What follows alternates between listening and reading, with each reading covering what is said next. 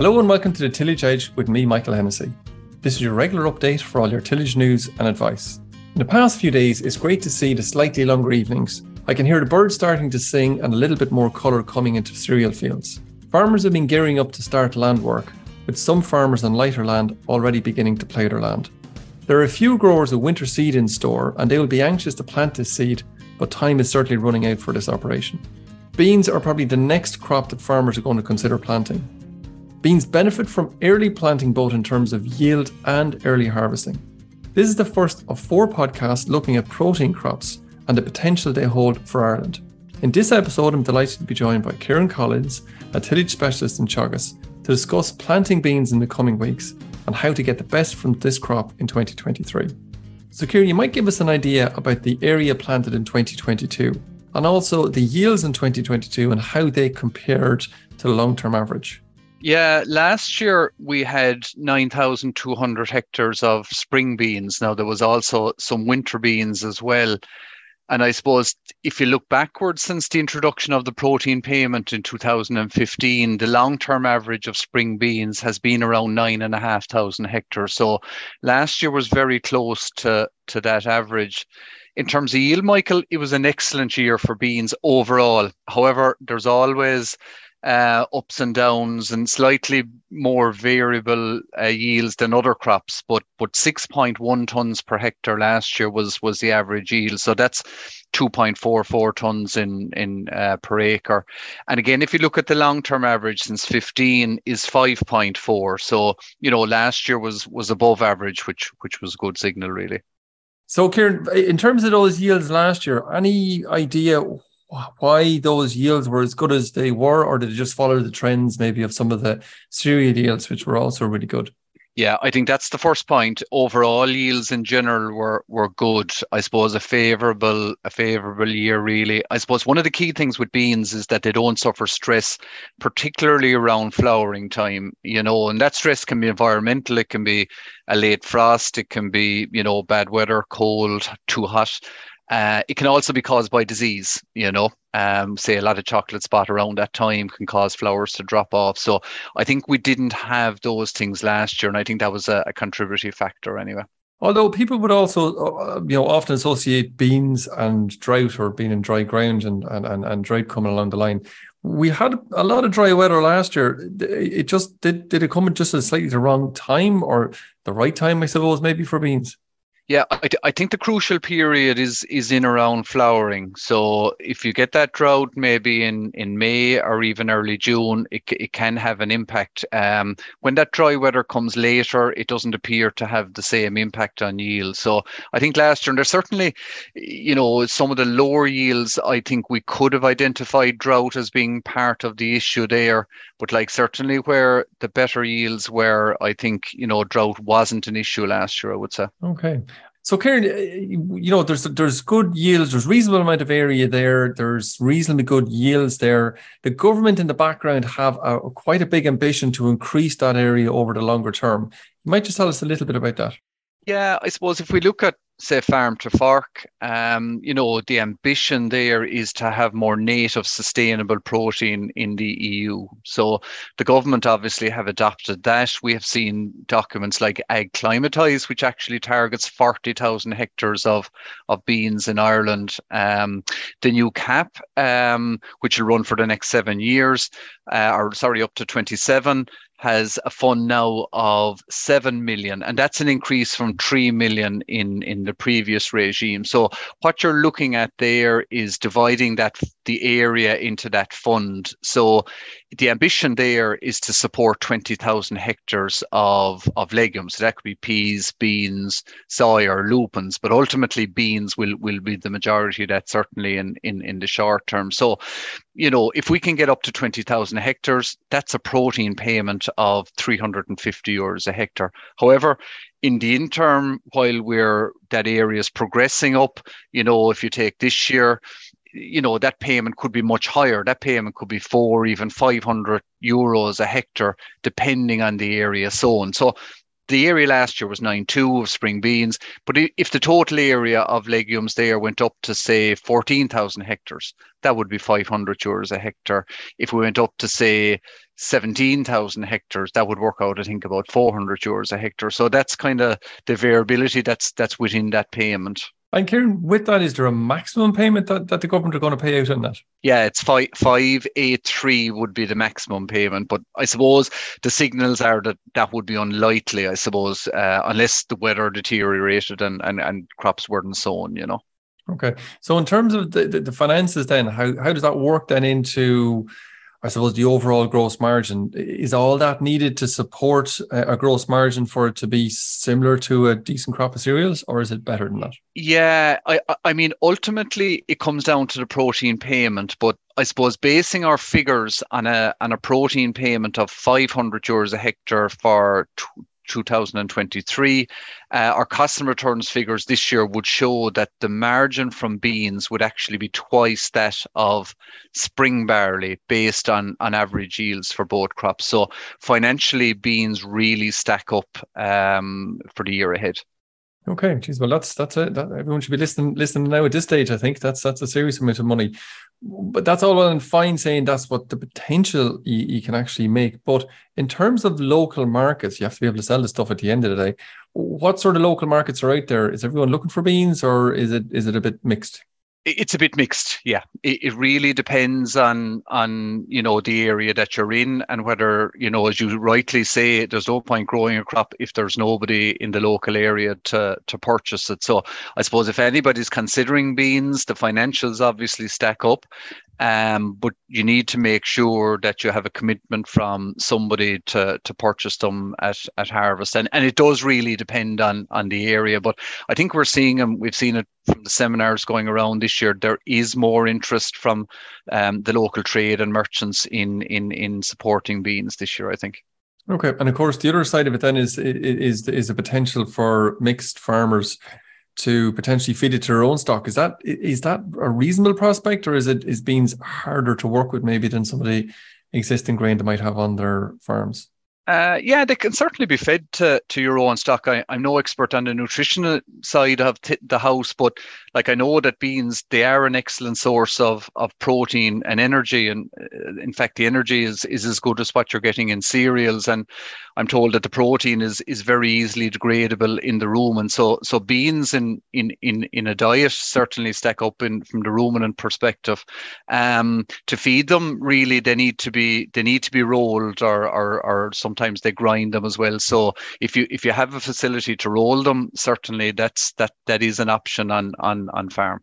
Getting into the practicalities then, for, so if, if a farmer has decided that beans is for for the farmer in a particular year, is there or what considerations should a farmer take into consideration in terms of field selection first and foremost? Yeah, I, I, suppose if I was a first time grower growing beans, I would choose a very high fertility field. I think that that ultimately is is is crucial. Um, you know, you can substitute obviously with with with with P's and K's, uh, phosphorus and potassium, but you know, any of the trials that we've done would show that you know. Uh, beans almost respond a little bit better than cereals to a high fertility site, you know. So I certainly would go there. The other thing that's vital and can sometimes get lost because we, we try to sow beans early in the season is pH. You know, make sure that pH is 6.5 or, or, or higher, you know, get lime out if if if that's required. But that's that's a crucial factor as well that we've seen in, in people that, that get good yields beans. Okay, and and the phosphorus end of it uh, from trials, that's also a very significant thing to have relatively high in in the ground. Yeah, I mean, as I say, high fertility. If it, if it's index four, obviously you don't have to apply any, but but certainly target um, target an index three. But what we've seen from the trials, you know, where you are say an index one, and you have obviously a phosphorus allowance that you can apply there in the form of say 01020 or 0730, um, you still with uh, with with the chemical application on an index one, you won't make up the difference that you would have got, say, from an index three or even an index four site. And of course, Ciaran, the difficulty there is is not uh, quite the same as cereals. You're, you're you're trying to plant these beans quite deep, so trying to get that fertilizer down beside a, a, a, a bean that's way down there is is particularly difficult. Yeah, yeah. No, as I say, like I would go for, especially for a first time grower, somebody new to beans, you know, is, is try and if it's suitable, try and pick a field that's that's got really good fertility. Okay, great. Um, so from that point of view, then when should people start planting beans? This is a, a, bit of an open question. I, you know, Leona Murphy, who did some work in in in Teagasc on this over three seasons, found similar yields actually from February, March, and and April planting. However, I think there is an advantage in getting them sown earlier, especially on lighter or drier soils. Now, you would target a heavier bodied soil, um, and uh, going back to where we started a while ago in terms of you know that drought stress, you might be able to alleviate a bit of that on on a heavier soil. So that would be the first thing. But I think there might be a slight advantage in in being a little bit earlier, uh, certainly on on lighter soils. Um, I suppose put another way, I wouldn't let the opportunity of fine weather pass from now until say mid March without getting them in. You know, I don't think there's any advantage in delaying and and and waiting really. So I think Michael, in summary, there's a, a wide window there, but I think if the opportunity comes sooner rather than later, I think would be the advice. Ciaran, just in terms of, is there any different recommendation in terms of the lighter or the heavier soils in terms of a seeding rate?